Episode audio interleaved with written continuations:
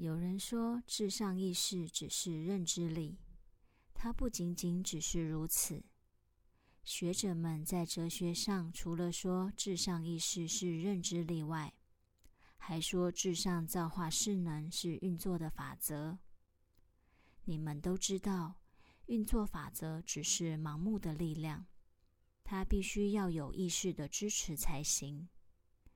当造化势能作用时，以及当运作法则在从事创造、维持和毁灭的工作时，其所有的作用或行动表达，都是在宇宙意识的同意下进行的。至上意识本身没有作为，这是事实。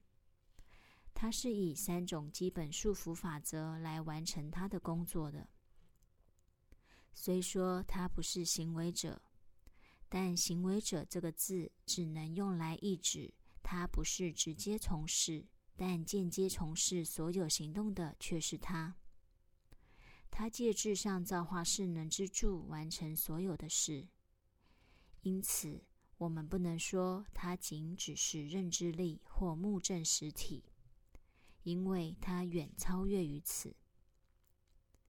借助至上造化势能，真正行创造、维持，并将一切收回的是他。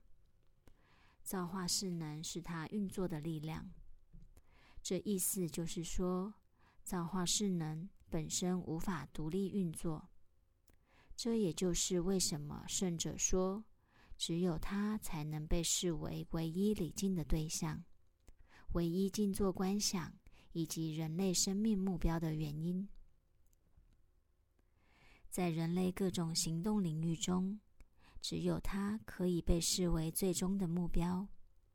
因此，当人不管做任何世俗或超世俗之事时，应将物质、超物质等一切事物均归之于它。不论做什么事，都应该有它。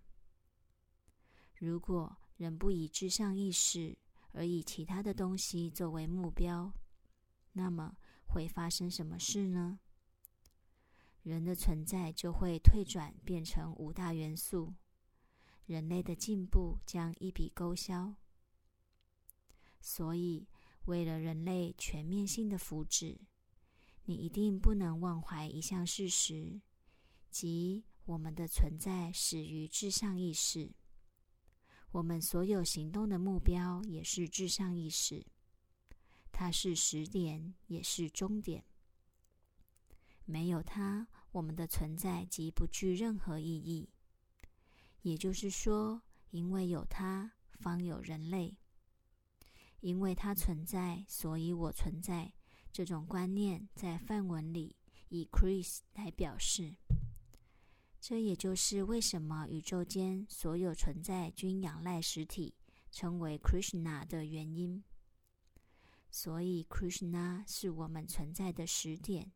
也是我们存在极致的终点。关于此，我们切不可忘记。